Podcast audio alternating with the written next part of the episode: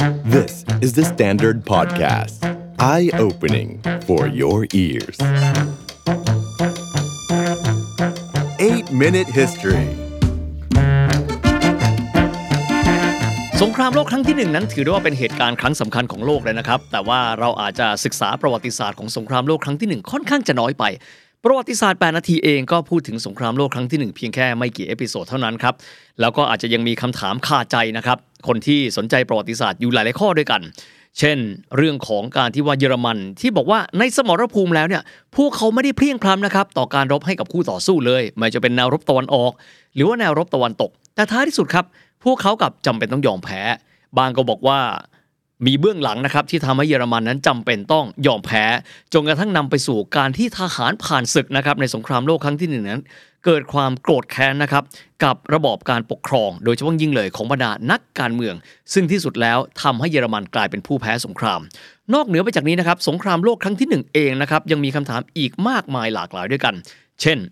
ทำไมครับ รัสเซียซึ่งในเวลานั้นอยู่ในช่วงของการเปลี่ยนผ่านระบอบการปกครอง จากสมบูรณาญาสิทธิราชกลายเป็นระบอบคอมมิวนิสต์ในเวลานั้น เขามีบทบาทอย่างไรระหว่างสงครามกันด้วยประวัติศาสตร์ 8 นาทีในวันนี้นะครับเราจะมาไล่เลียงกันถึงรายละเอียดของสงครามโลกครั้งที่ 1 ให้มากขึ้นกันด้วย โดยเฉพาะอย่างยิ่งต้องไม่ลืมนะครับว่า สมรภูมิสงครามโลกครั้งที่หนึ่งนั้น ถือได้ว่าเป็นพื้นฐาน เพราะบุคคลสำคัญหลายหลายคนเลย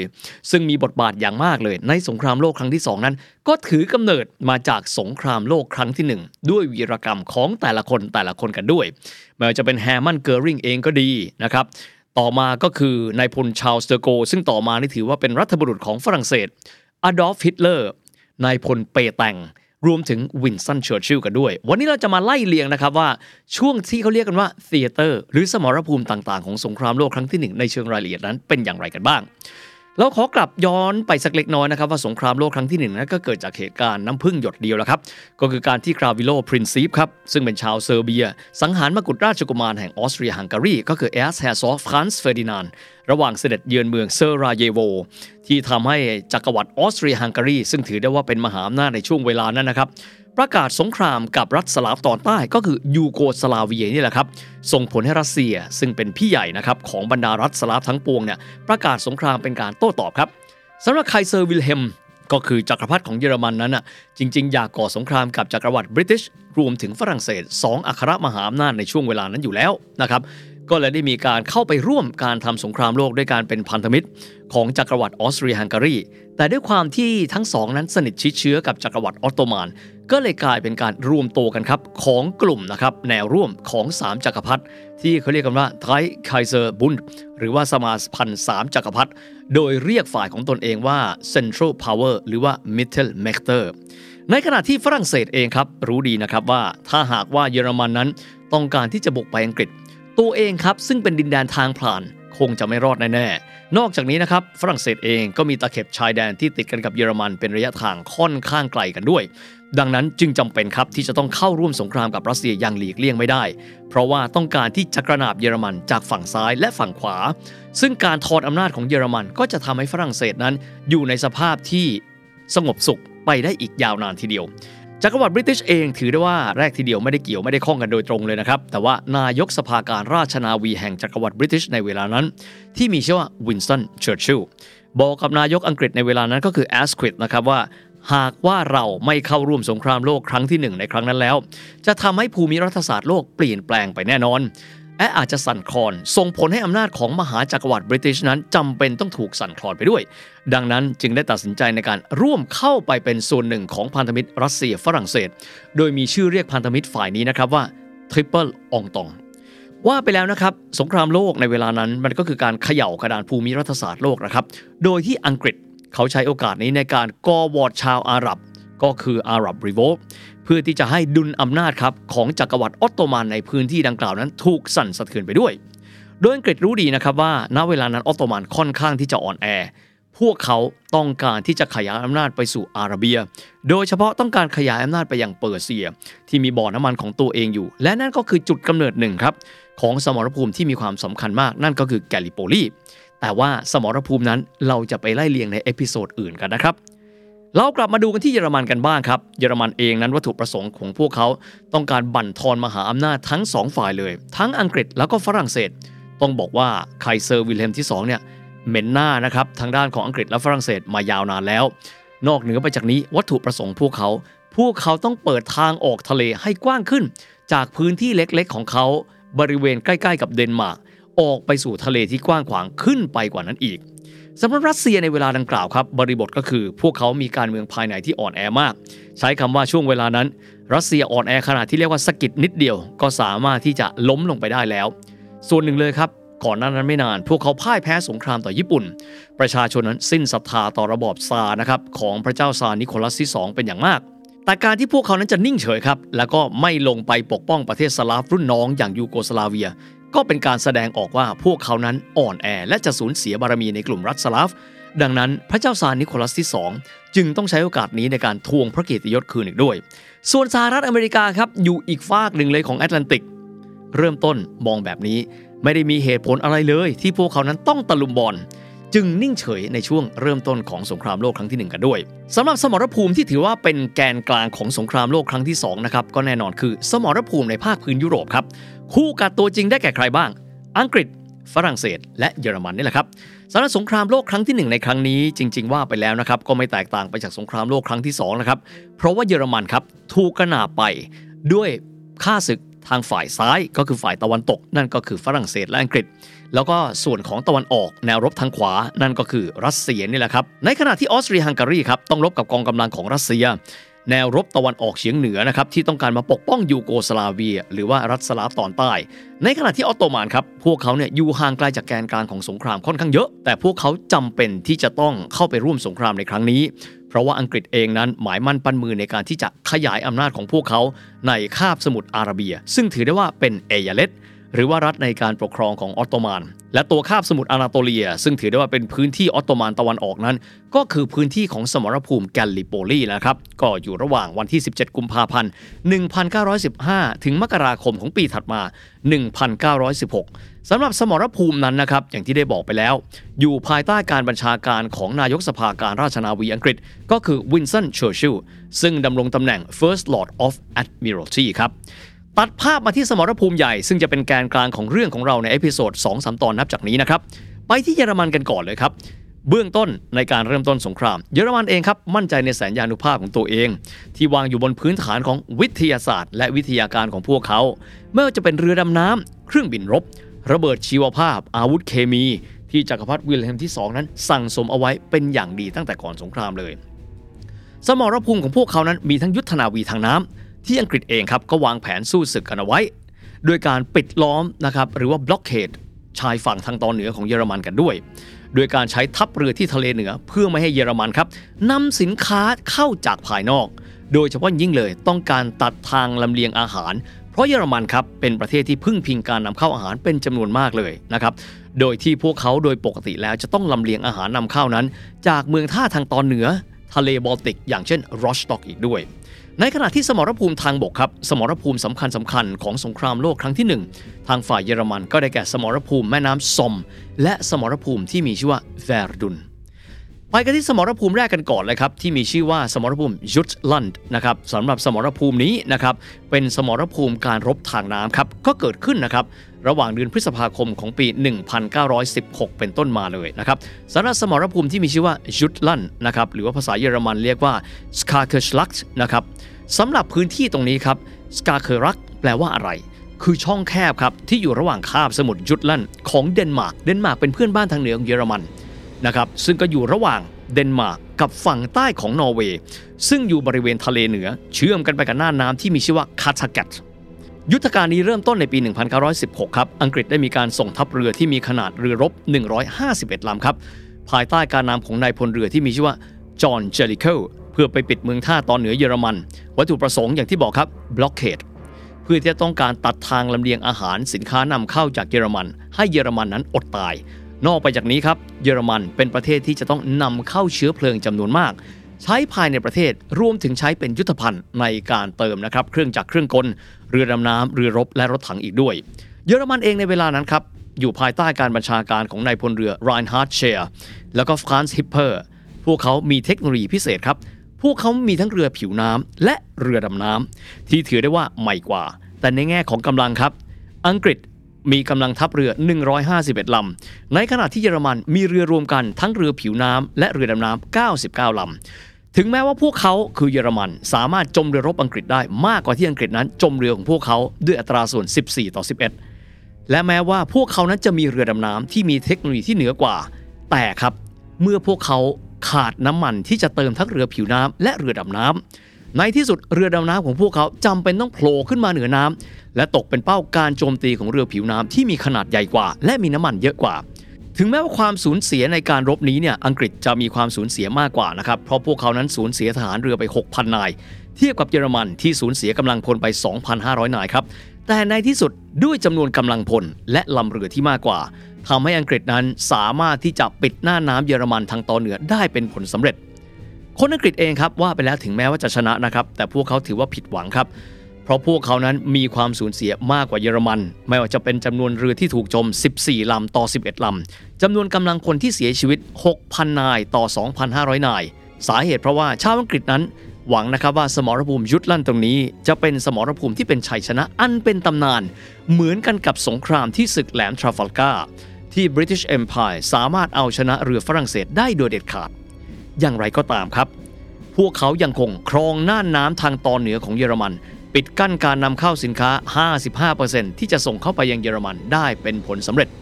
สำหรับทหารเรือเยอรมันในเวลานั้นครับ เริ่มต้นแล้วครับ มีท่าทีแข็งขืน และประท้วงจักรพรรดิวิลเฮมที่ 2 ด้วยการปฏิเสธการรับฟังคำสั่งในการเดินทัพต่อไป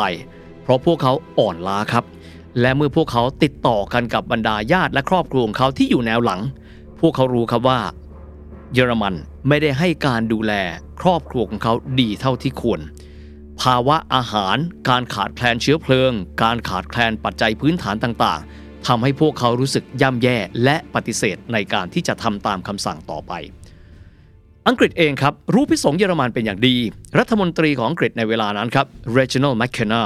มีข้อเสนอว่าหนึ่งในยุทธวิธีคือการที่เข้าไปกระชับสัมพันธ์กับรัสเซีย ร่วมกันทั้งสองฝ่ายในการหนีบเยอรมัน ทั้งจากแนวรบทางตะวันตกและตะวันออก ลอนดอนกับมอสโกบรรลุข้อตกลงในการที่จะเจรจาเรื่องยุทธศาสตร์ในระดับสูง ยืนยันแบบนี้ไม่ต้องการที่จะมีการติดต่อผ่านโทรศัพท์ หรือติดต่อผ่านเอกสารด้วยการส่งจดหมายกัน แต่ตกลงครับในการที่นายทหารระดับสูงจะพบหน้ากัน จึงได้มีการส่งเอิร์ลคิชเนอร์นายทหารมากประสบการณ์นะครับซึ่งเคยรบทั้งในสมรภูมิแอฟริกา อินเดีย อียิปต์แกลิโปลีเข้าไปเจรจากับราชสำนักรัสเซีย และกองบัญชาการทัพรัสเซียที่มีชื่อว่าสตาฟกา5มิถุนายนเอิร์ลคิชเนอร์ลงเรือรบหุ้มเกราะ HMS Hampshire พร้อมลูกเรือกว่า 700 นาย เดินทางจากท่าเรือทางตอนเหนือของสกอตแลนด์ แต่ระหว่างทางครับ ได้เจอกับกับระเบิดใต้น้ำหรือว่า Sea Mine ที่เรือดำน้ำ U-75 ของเยอรมันนั้นวางเอาไว้ ผลคือเรือหุ้มเกราะ HMS Hampshire อับปาง ผู้โดยสารทั้งสิ้น 749 นาย มีผู้รอดชีวิตเพียงแค่ 12 นายเท่านั้นสำหรับเอิร์ลคิชเชเนอร์วีรบุรุษสงครามหลายสมรภูมิของจักรวรรดิบริติช ถึงแก่อสัญกรรม และรวมความเสียหายในเหตุการณ์นี้ ราชนาวีบริเตนเสียกำลังพลถึง 737 นาย อย่างไรก็ตามครับว่าในเรื่องของรัสเซียไปแล้ว ท่ามกลางบรรยากาศที่คุกรุ่นภายในประเทศเขา กระแสความไม่พอใจของประชาชนและกองทัพรัสเซียต่อราชวงศ์โรมานอฟ ทำให้พวกเขาไม่สามารถที่จะให้ความช่วยเหลือพันธมิตรในแนวรบใด ๆ ได้มากนัก สมรภูมิต่อมาครับคือสมรภูมิทัพบบกครับ Battle of Verdun ที่มีชื่อเรียกเป็นชื่อเล่นกันนะครับว่า Butcher of Verdun ฉายานี้แปลง่ายๆครับว่าโรงชำแหละแห่งแวร์ดุน สาเหตุเพราะว่าเป็นสงครามที่ยืดเยื้อยาวนาน 320 วัน ตั้งแต่เดือนกุมภาพันธ์จนกระทั่งธันวาคม 1916 สมรภูมินี้เป็นหนึ่งในสมรภูมิที่หนองเลือดและมีความสูญเสียมากที่สุด เพราะว่าจากการรบ 320 วันนั้น มีจำนวนกำลังพลที่ตายรวมแล้วเกือบ 500,000คน ฝั่งละเท่าๆกัน ลองหารกันดู ทหารกำลังพลเสียชีวิตเฉลี่ยวันหนึ่งเป็นหลักพันคนสำหรับภูมินี้ครับ ผู้รุกรานคือเยอรมันอยู่ภายใต้การนำของนายพลเอริกฟอนฟาลเกนไฮน์และจอมพลพาลฟอนฮินเดนบวกเอริกลูเดนดอฟ โดยมีมกุฎราชกุมาร Kronprinz วิลเฮมฟรีดิชเอากุสต์แอนสท์ซึ่งเป็นโอรสองค์โตของจักรพรรดิวิลเฮมที่ 2 วัย 34 เสด็จไปบัญชาการรบด้วยครับสำหรับทางฝ่ายฝรั่งเศสครับ อยู่ภายใต้การบัญชาการของจอมพลโจเซฟโจฟและโนเอลเดอกัสเตเนอร์แล้วก็ฟิลิปเปตังดังที่ทราบนะครับว่าสงครามโลกครั้งที่หนึ่งนั้น เป็นสงครามที่รบกันเฉพาะในสนามเพาะ ทั้งสองฝ่ายผลัดกันแพ้ผลัดกันชนะครับ แต่ว่าฝรั่งเศสครับดูเหมือนกันจะได้เปรียบมากกว่า เพราะว่าความชำนาญทางภูมิประเทศ นอกจากนี้ครับพวกเขามีเสบียงอาหารที่พรั่งพร้อมมากกว่าเยอรมันเยอะ สงครามในครั้งนั้นแม้ว่าจะเป็นสงครามทางบกนะครับ แต่ว่าทหารอากาศเยอรมัน ซึ่งในเวลานั้นถือได้ว่าเป็นครั้งแรกนะครับที่มีทหารอากาศร่วมรบในสมรภูมิสำคัญของโลกใบนี้ ที่ดูแล้วเนี่ยน่าจะเหนือกว่าในเชิงเทคโนโลยี นอกเหนือไปจากนี้ครับ นักบินที่ทำหน้าที่ในการบินวนศึกษาภูมิประเทศ เพื่อสร้างความได้เปรียบในสมรภูมิครั้งนี้ มีชื่อว่าร้อยเอกแฮมันเกอริงสำหรับร้อยเอกแฮมันเกอริงคนนี้ เคยเป็นอดีตทหารราบในสมรภูมิมูลเฮาเซนตัวเขาเองถูกยิงจนไม่สามารถที่จะต่อสู้รบในสนาม ในลักษณะ hand to hand combat หรือการต่อสู้ระยะประชิดได้อีก จึงได้มีการผันตัวจากทหารราบครับ ไปเป็นนักบินของกองทัพอากาศเยอรมัน ในส่วนเครื่องบินรบ Luftstreitkräfte โดยตัวเขาครับสังกัดฝูงบิน FFA 52 สังกัดกองบินของเจ้าชายวิลเฮมนี่แหละครับ โดยหน้าที่ของเขาคือการบินเข้าไปยังฝั่งตรงข้าม เพื่อที่จะศึกษาภูมิประเทศ และก็ได้โอกาสในการเข้าไปเสนอผลงาน การรายงานผลของการสังเกตการณ์ทางอากาศ ในที่ประชุมใหญ่เสนาธิการ ต่อหน้ามกุฎราชกุมารวิลเฮมที่นอกเหนือไปจากที่จะได้รับเหรียญตรากางเขนเหล็กหรือว่า Eisernes Kreuz ชั้นที่ 1 พระองค์ยังรับสั่งชื่นชมเรืออากาศเอกหนุ่มคนนี้ ในพระราชาทะเลขาด้วยการเอ่ยชื่อของร้อยเอกแฮมันเกอริงอีกด้วย แต่ไม่ใช่แค่การเสนอหน้าในที่ประชุมอย่างเดียวนะครับแฮมันเกอริงซึ่งอยู่ในฝูงบินยักษ์สตราเฟลปะทะกับฝ่ายตรงข้าม 27 ครั้งตลอดสงครามในครั้งนี้ที่แวร์ดุน ประสบชัยชนะถึง 22 ครั้ง พูดง่ายๆเกือบทุกครั้งที่เขาร่วมบิน กองทัพอากาศเยอรมัน ประสบชัยชนะได้เกือบทุกครั้งกันด้วย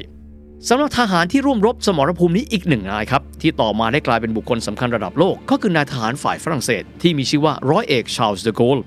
นายทหารจากโรงเรียนนายทหารชื่อดังครับ École Spéciale Militaire de Saint-Cyr ที่ได้เข้าร่วมกองทัพภายใต้การบัญชาการของพันเอกฟิลิปเปตัง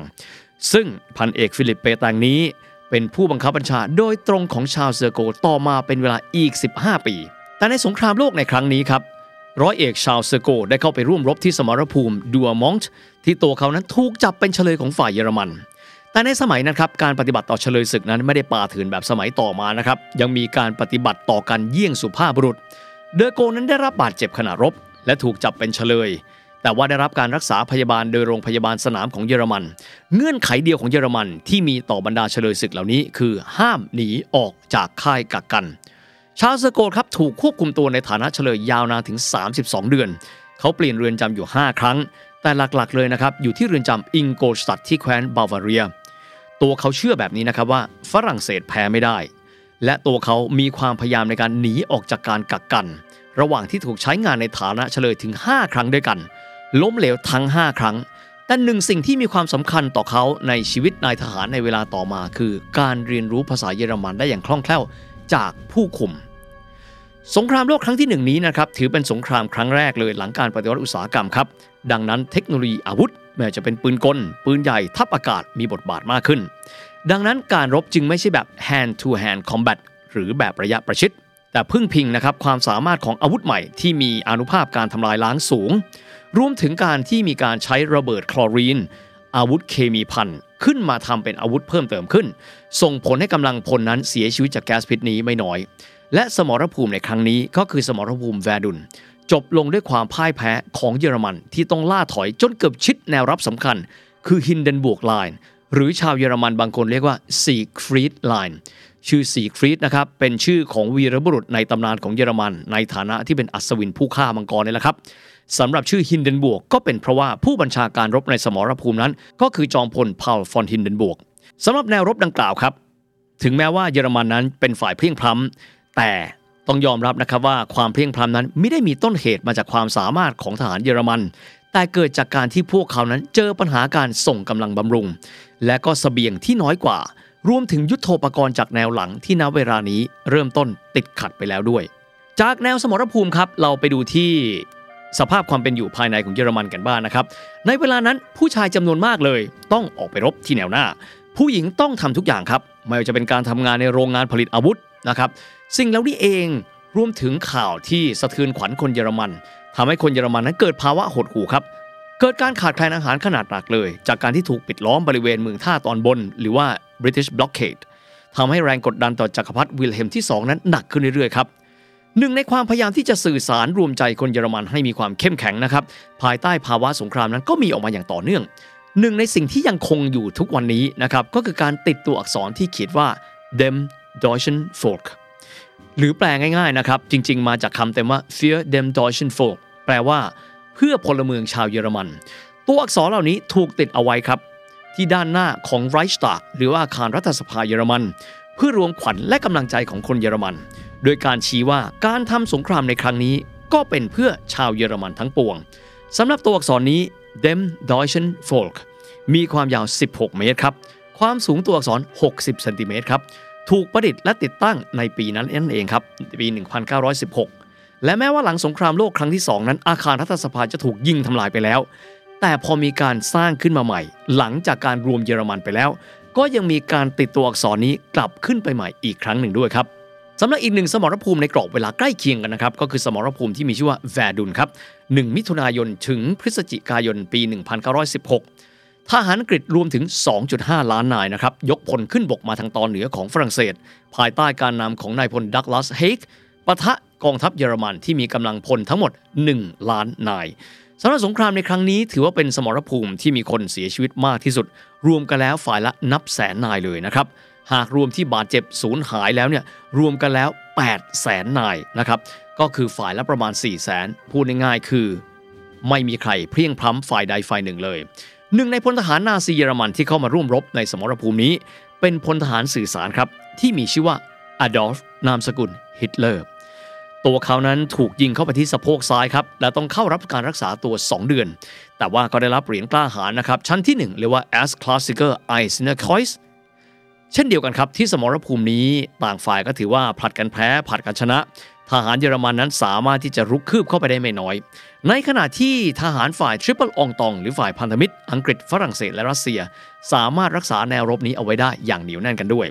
ดูจากแนวรบต่างๆแล้วนะครับ เยอรมนีนั้นไม่ได้เพลี่ยงพล้ำแถมรัสเซียเองก็เจอปัญหาภายในครับ ที่ในท้ายที่สุด พวกเขาต้องเจอกับการเปลี่ยนแปลงการปกครองระหว่างเกิดสงครามโลกกันด้วย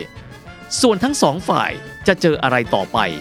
เราไปติดตามใน episode ต่อไปครับ The Standard Podcast. Eye opening for your ears.